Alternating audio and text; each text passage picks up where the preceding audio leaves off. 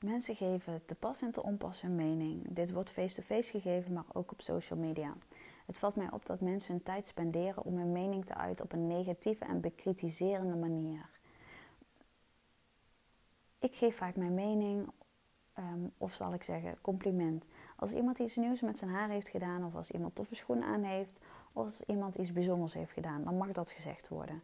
Geef je positieve mening, geef complimenten. Spread the love.